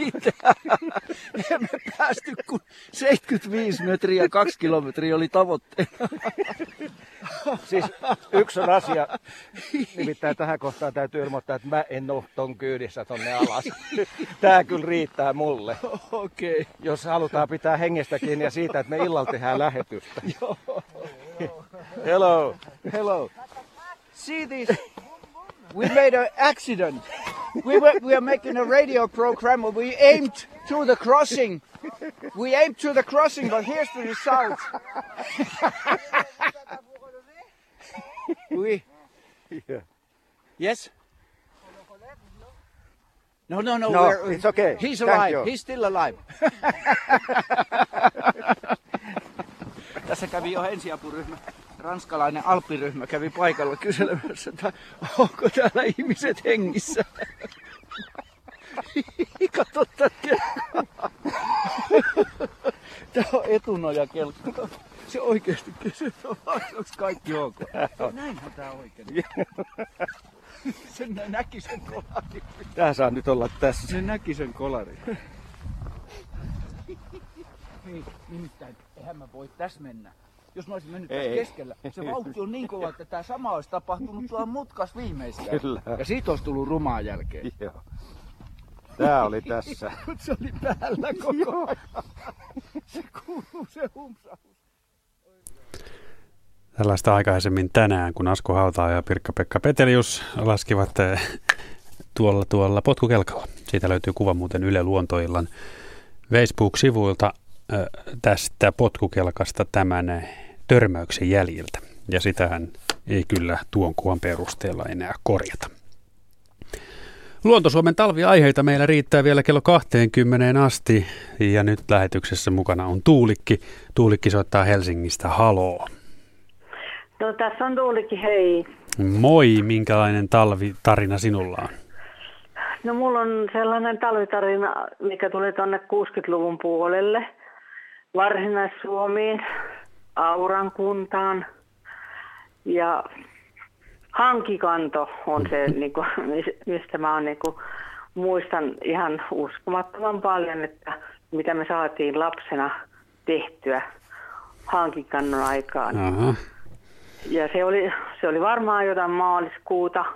Me oltiin muutettu toiselta paikkakunnalta mm, sen takia, että rakennettiin taas toiselle paikkakunnalle. Ja, ja oli tosi luminen talvi ja muutettiin vuokralle semmoiseen maalaistalon pihapiiriin, jossa oli viljapellot ollut ja, ja sänki oli tietysti kasvanut ja oli tosi luminen talvi. Ja sitten maaliskuussa me keksittiin se, me oltiin vuokralla semmoisen vanhan talon niin kuin pihapiirissä ja siellä oli valtavasti vanhoja työkaluja kaikkia ja me löydettiin lapioita, sahoja, tiedät mitä kaikkea. Hmm. Ja sitten maaliskuussa tuli semmoinen keli, että siis se hankikanto oli niin, että me ajettiin pyörällä, kaikki, kaikki niin kuin kesti siellä alla. Sitten me vaan keksittiin se, että me löydettiin sieltä vanhan talon aitan reunalta vanhan pokasahan sahan periä. Ja me mentiin sinne pellolle, missä oli ollut ohra kasvanut ja siinä oli varmaan metri lunta, 15 senttiä sitä hankikantoa ja sitten me lähdettiin sahamaan ja me tehtiin taloja.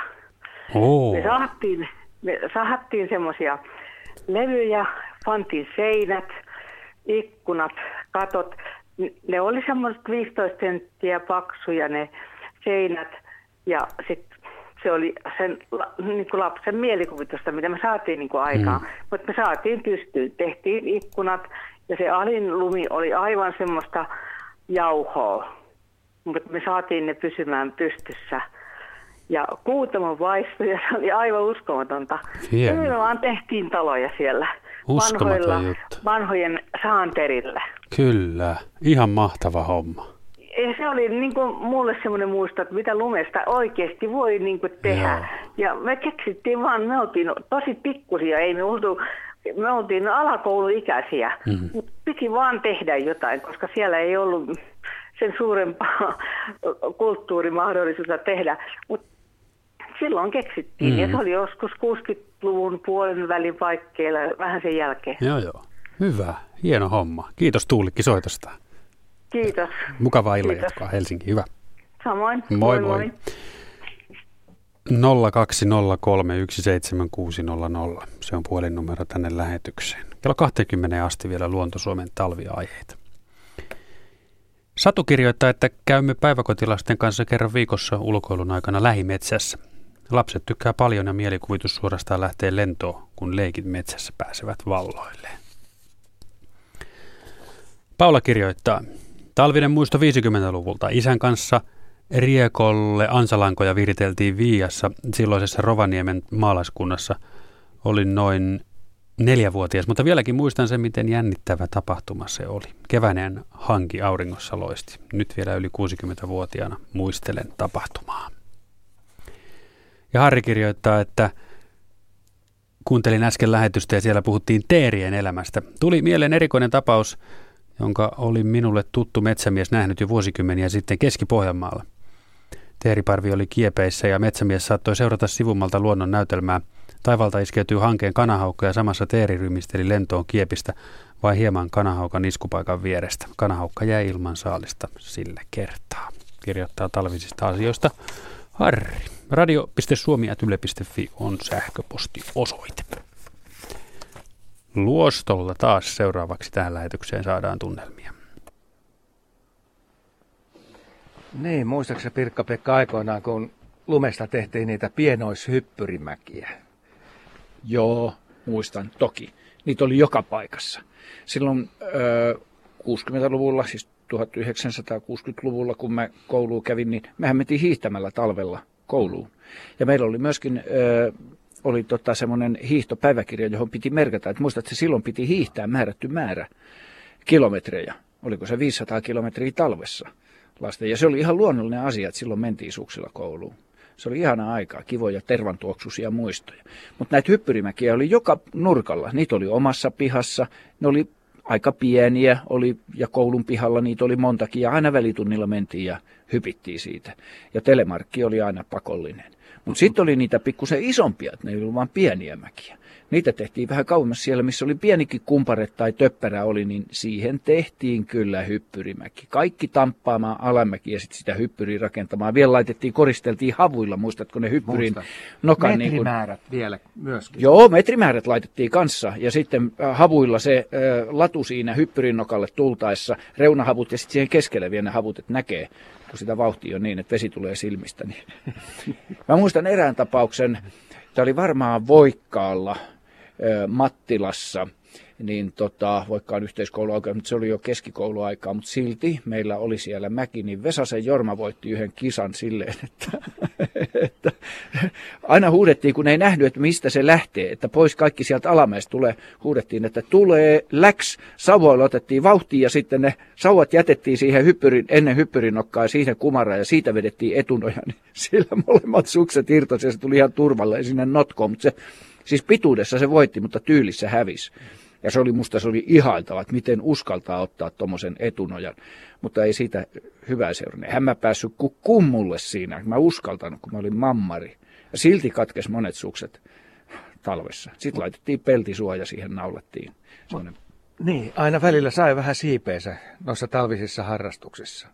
Kun oli sellaiset välineet, että ne ei oikein käynyt sitten tämän kaltaisiin pitkiin siivuihin. Joo, ja sen aikaisilla suksilla, niin eihän niissä ollut mitään kanttia.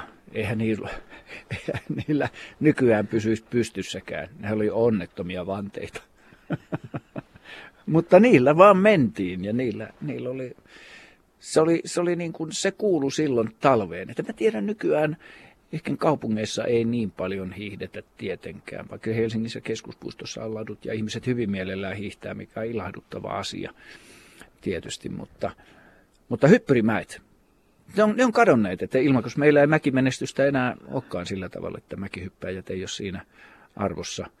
edes joukkuemäki. Mutta jos tulee joukkuemäki sille, että Suomihan on nykyään niin kuin joukkueurheilun maa, niin kuin näkee joukkueurheilu palloilulajeissa me pärjätään. Sitten kun hypätään niin kuin 12 miehen joukkueella yhtä aikaa mäestä, niin siinä Suomi voisi taas ruveta pärjäämään. Haluatko vielä palata tuohon potkukelkkailuun? Joo, no sen verran, että, että me käytiin tuossa tarkkailuautossa kuuntelemassa sen, niin se, kyllähän se nauratti. Ja ihan oikeasti se oli vitsi, kun me sanottiin, että tämä on niin kuin hengenvaarallista, koska ei se mäki kauhean jyrkkä ollut. Ja meillä ihan oikeasti oli tarkoitus laskea sinne se kaksi kilometriä siinä matkalla päivittää sitä, miltä tuntuu olla potkukelkassa. Mutta herra paratkoon, sehän lähti sitä jäistä tietä, niin se vauhti oli tolla kohtaa. Yritin, joo, joo, joo, kilometriä kun sitä ei pystynyt ohjaamaan, kun se paino oli siellä, missä sä istuit, niin, niin tota, öö, se oli varmaan 50 kilsaa tunnissa. Mä yritin mennä siihen reunaan, missä oli pikkusen pehmeämpi lumi, että se, lumi, että se ohjautuisi. Se haukkas heti sinne hankeen ja se oli oikea töyssy. Se meni ihan länään. Mä lensin sun yli ja se kelkka, kelkka tuli perässä mun selkääni. Ja se oli yksi pöläys. Ja jos me oltaisiin menty esimerkiksi sinne mutkaa, ja meillä oli nyt tuossa 75 metrin kohdalla niin 50 vauhtia, niin se olisi ollut kyllä todella vähintään 75 siellä. Ja sit sitä oli vaikeampi ohjata, ja siinä olisi voinut oikeasti käydä huonosti. Nyt ainoastaan tulos oli hyvä, sun selkäs ei tarvi naprapaattia, vaan se venähti auki kerrasta. Joo, siis vuosiin mun selkä ei ole ollut näin auki että sama fiilis, kun olisi käynyt kiropraktikolla, kiropraktikolla kymmenen kertaa että mä pystyn kääntymään, lanneranka antaa periksi niin, että mä käännyn kuin pöllö toiseen suuntaan, eikä mitään ongelmia. ja ne Sama ra- niskassa. Ranskaa puhuvat sveitsiläiset oli oikeasti mm. huolissaan, kun me maataan siinä, ja mä sanoin, että tässä on, tämä on mikrofoni, kun ne näki, että sulla oli vielä se karvaturi tuossa rinnan päällä pystyssä, ja me nauretaan siinä, ja sä oot ihan lumenpeitossa, että ne oli niin kuin tilaamassa aslakkia, eli hätähelikopteria siihen viereen. Ne oli oikeasti kauhuissaan. Mutta tota, unohtumaton kokemus. Hyvä, että pysähtyi tuossa kohtaa eikä jatkettu niin oikeasti pidempään. Totta. Pirkka-Pekka Petelius ja Asko Hautaa ovat tuolla Luoston tunnelmissa olleet koko tämän illan ja ovat, ovat siellä edelleen. 020317600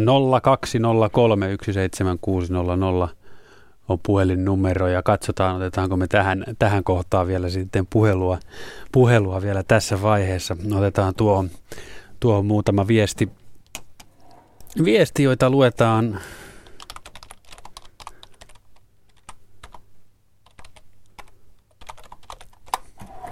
Noin. Pirkka-Pekka puhui pakkasen tuoksusta – kun oltiin pieniä, isä opetti, että kaikilla ilmoilla on oma tuoksunsa. Sateen voi haistaa juuri ennen ihan siinä, missä lumen tulonkin. Ilma jotenkin muuttuu.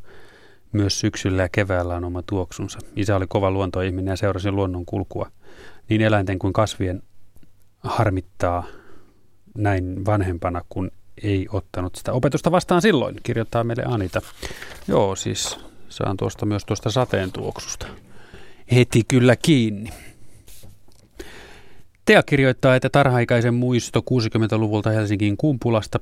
Äiti veti minut pulkassa ää, aamupimeässä mielessäni vieläkin elävästi kulkee filminauha siitä, kuinka rytmikkäästi nilkkureiden korot narskuivat lumelle. Lumella olo oli rauhallinen, lähes hypnoottinen terveisin Tea. Siinä oli lyhyessä viestissä hienoja tarkkoja huomioita.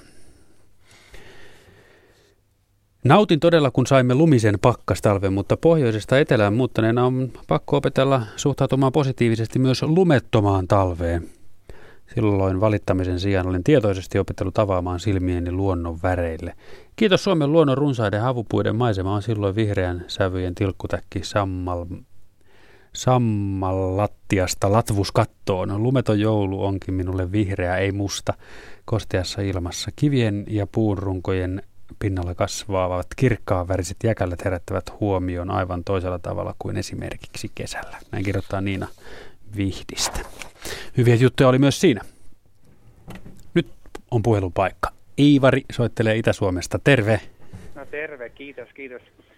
Olen sieltä syntyisin Itä-Suomesta ja muistan nuoruuden aikoja, kuinka siellä kevät-talvella pöllöt huulivat siellä Kaijan saaressa, semmoinen pitkä saari. Siellä oli vanhoja semmoisia isoja haapoja, niin se, niin se pesivät siellä luonnon koloissa. Se kuului monen kilometrin päähän siellä Salmien saarien takaa, se huhuilu kevät talvella. Sitä alkoi se kevään tunne ensin. Ja sitten tuli ne varikset sitten keväällä. Varishan talvella Itä-Suomessa oikeastaan paljon ensinkään. Mm. Ne tulivat, ne rupesivat raakkumaan siellä ja menivät saarien ja mäntyjen latvojen kalliolle istumaan. Ja, ja tuota, kaikki tämä tunne tällainen. Sitten kun tuli se vähän myöhäisempi aika, niin sitten jo hylkeet nousivat jää, jäätten laidoille. Minä isäni kanssa monta kertaa nämä hylkeet jäätten laidoille ja minä ajattelin, että tämä on kyllä mahtavaa ja tuota, sitten tämä, tämä erikoisesti tämä teidän soitimet siellä Tervalahdella, voi valtava mikä meteli siellä oli. siellä on niin, niin valtava taistelu, tuota, kuka, on, kuka on sitten se porukan kukko ja herra. Siellä oli mahtavaa katella. Mä menin aamuisella aikaisemmin monta kertaa sitä kalamatkolle aikaisemmin, niin sitä varten, mä näen sen teidän soitimen siellä. Mm. Samaten sitten velimiehen kanssa, kun käytiin, että luonnossa liikuttiin tuolla niin kalamatkassa, me katsomassa, kuinka metsot soivat, niin muistan eräänkin kerran, kun metso istui sen männyn oksalla, ja se piti valtava meteli, siellä oli niin pyr, pyr, pyr, levalla, ja, ja tuota, mahtava soiti sitä, pitkän aikaa se soiti. Mm. Sitten me o- lähdettiin pois, ja mettä, mettä jatkoi sointia. Ootko Mutta sä... kaikki tämä sitten, se, tämä luonnon se kevään elämä myöhemmin, mitä tulee sitä, kun piisamit olivat siellä rahtien pois, istuvat siellä syönnöstämässä kivien päällä. Sanottiin enemmän, että syönnöstää Piisamo. Syö nimittäin semmoista ruohonkortta siellä juuria söi siellä. Niin. Ja kaikki tämä, mitä siinä kevääseen liittyy, se limpujen laulu, se aikainen herääminen aamulla aikaisin, se luonnon tuoksu, hmm. se illan, illankin tuoksu, se on ihan erilainen kuin muuhun aikaan vuotta. Ootko sä Iivari... mitä ei mikään korvaa sitä asiaa. Ootko sä Iivari nyt Itä-Suomessa?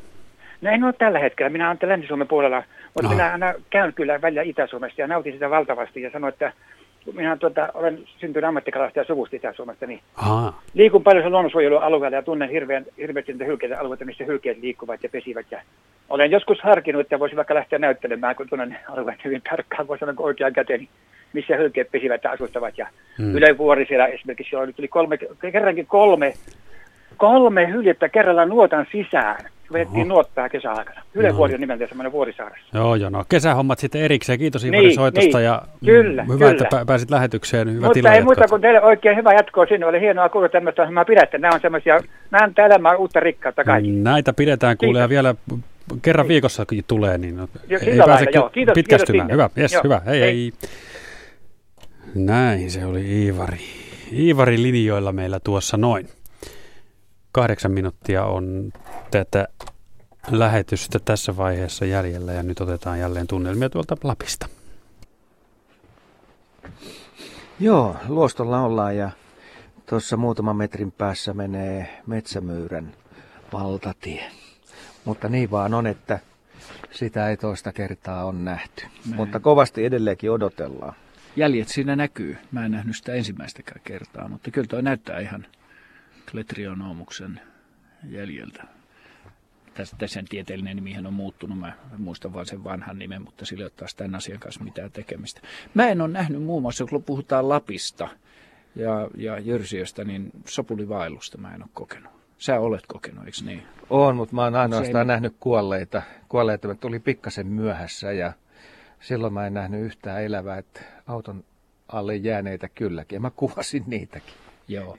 Tuossa oli kiva metsoista oli puhetta Ilmarilla äsken tuossa. Ja tässä luostollahan on paikallinen metsoreviiri. Täällä on varmaan useampiakin, mutta tässä on yksi ee, niin sanottu, väär, väärällä tavalla niin sanottu hullumetso, mikä on aivan siis normaali metso, jota mä kerran yritin tässä muutama vuosi sitten tuossa tunturirinteessä keväällä kuvata.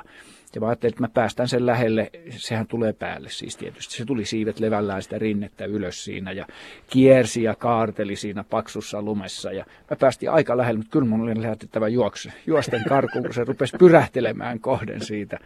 Mutta se on, se on komea näky ja olemme sen useannekin keväänä nähnyt ja nyt sitä kuulema on tässä taas ruvettu teiden penkoilla näkemään. Et se kulkee aika isolla reviirillä tässä muutaman kilometrin alueella.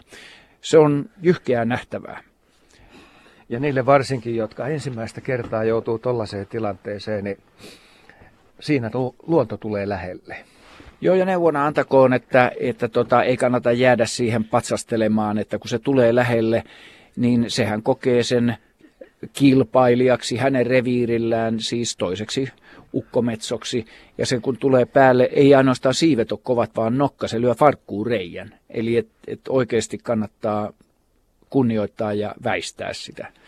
Et pitää muistaa, että, että ei niin, että, että hän tulee sua häiriköimään, vaan sä olet hänen reviirillään, sä olet hänen kodissaan ja silloin täytyy kunnioittaa suhtautua siihen ja mieluummin sitten väistää.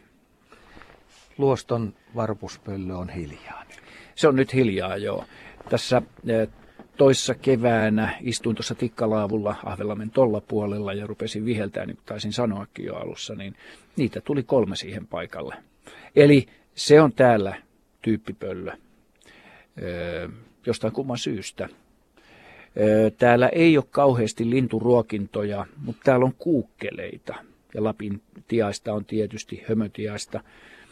Mutta tota, jollain kumman keinolla se täällä tulee toimeen.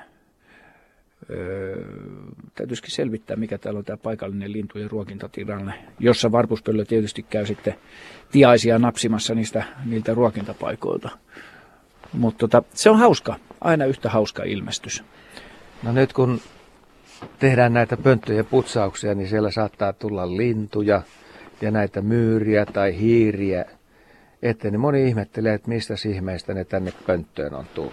Joo, no nyt talvella mä olen puhdistellut oman reviirini varpuspöllöpönttöjä, joista on pit, joita on pitkälti toista kymmentä.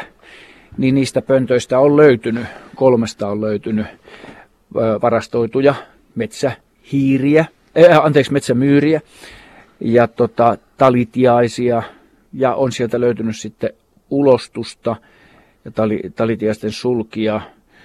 Mutta ihan selvästi kolmea pönttöä näistä, näistä nyt jo tyhjentämistä, niin, niin varpuspöllö on pitänyt varastonaan.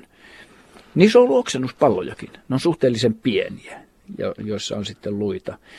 Ja mulla on ollut se käsitys, että varpuspöllö oksennuspallot niin kuin äh, oksentaisi pöntön ulkopuolelle, mutta kyllä nämä on ihan selvästi ollut oksennuspalloja, mitä sieltä löytyy. Meillä on muutama minuutti lähetysaikaa ja kyllähän meidän täytyy vielä luostosta puhua oikein kunnolla. Luostolla ollaan ja lustia on. No kyllä tänään on lustia pidetty. Toi laskeminen oli hengenvaraista, mutta en mä ole pitkin aikoihin naurannut niin makeasti, kun mä näin sut seljällä. mä en tiedä, miten se tapahtui niin hetkessä. Sillä ei voinut mitään, kun katsottiin sitä jälkeä, miten se kelkka imas. Se imas sen niin kuin siinä vauhdissa metrin matkalla sinne penkkaan. Ja se kelkka on, katsokaa hyvät ihmiset.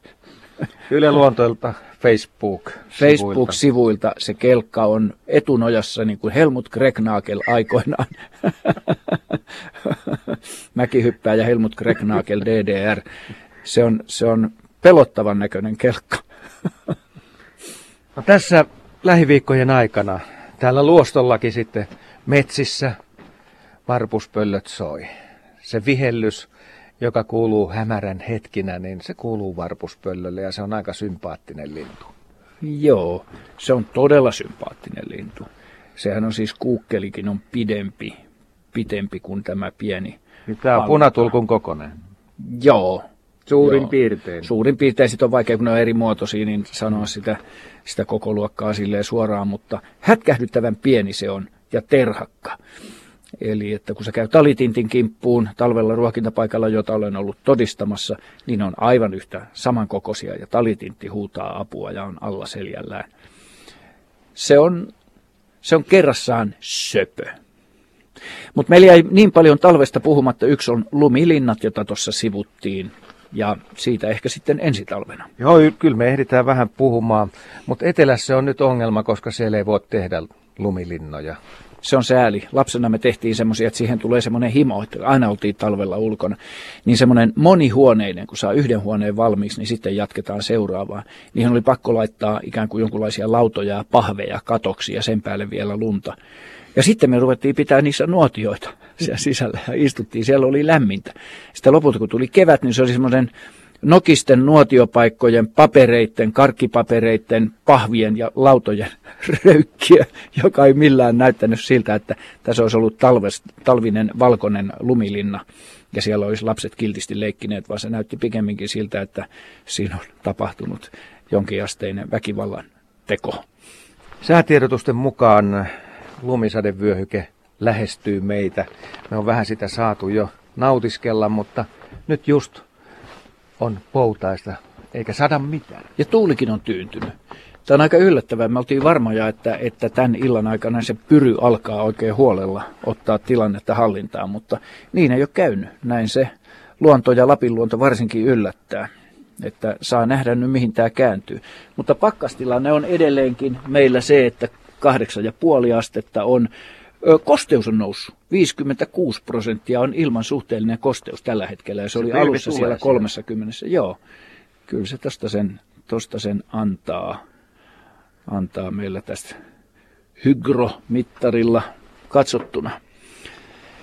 Eli että sitten kun se lappilainen lumisade alkaa, ja jos nyt ei ö, tuule, ja täällä on niin hiljasta, että sen kuulee, Musta se on ihanaa, että nyt jos se rupeaa se lumisade tässä tyynenä satamaan, niin mä otan nämä kuulokkeet pois. On ihan hiljaa paikallaan, niin se lumisate ei voi kuulla.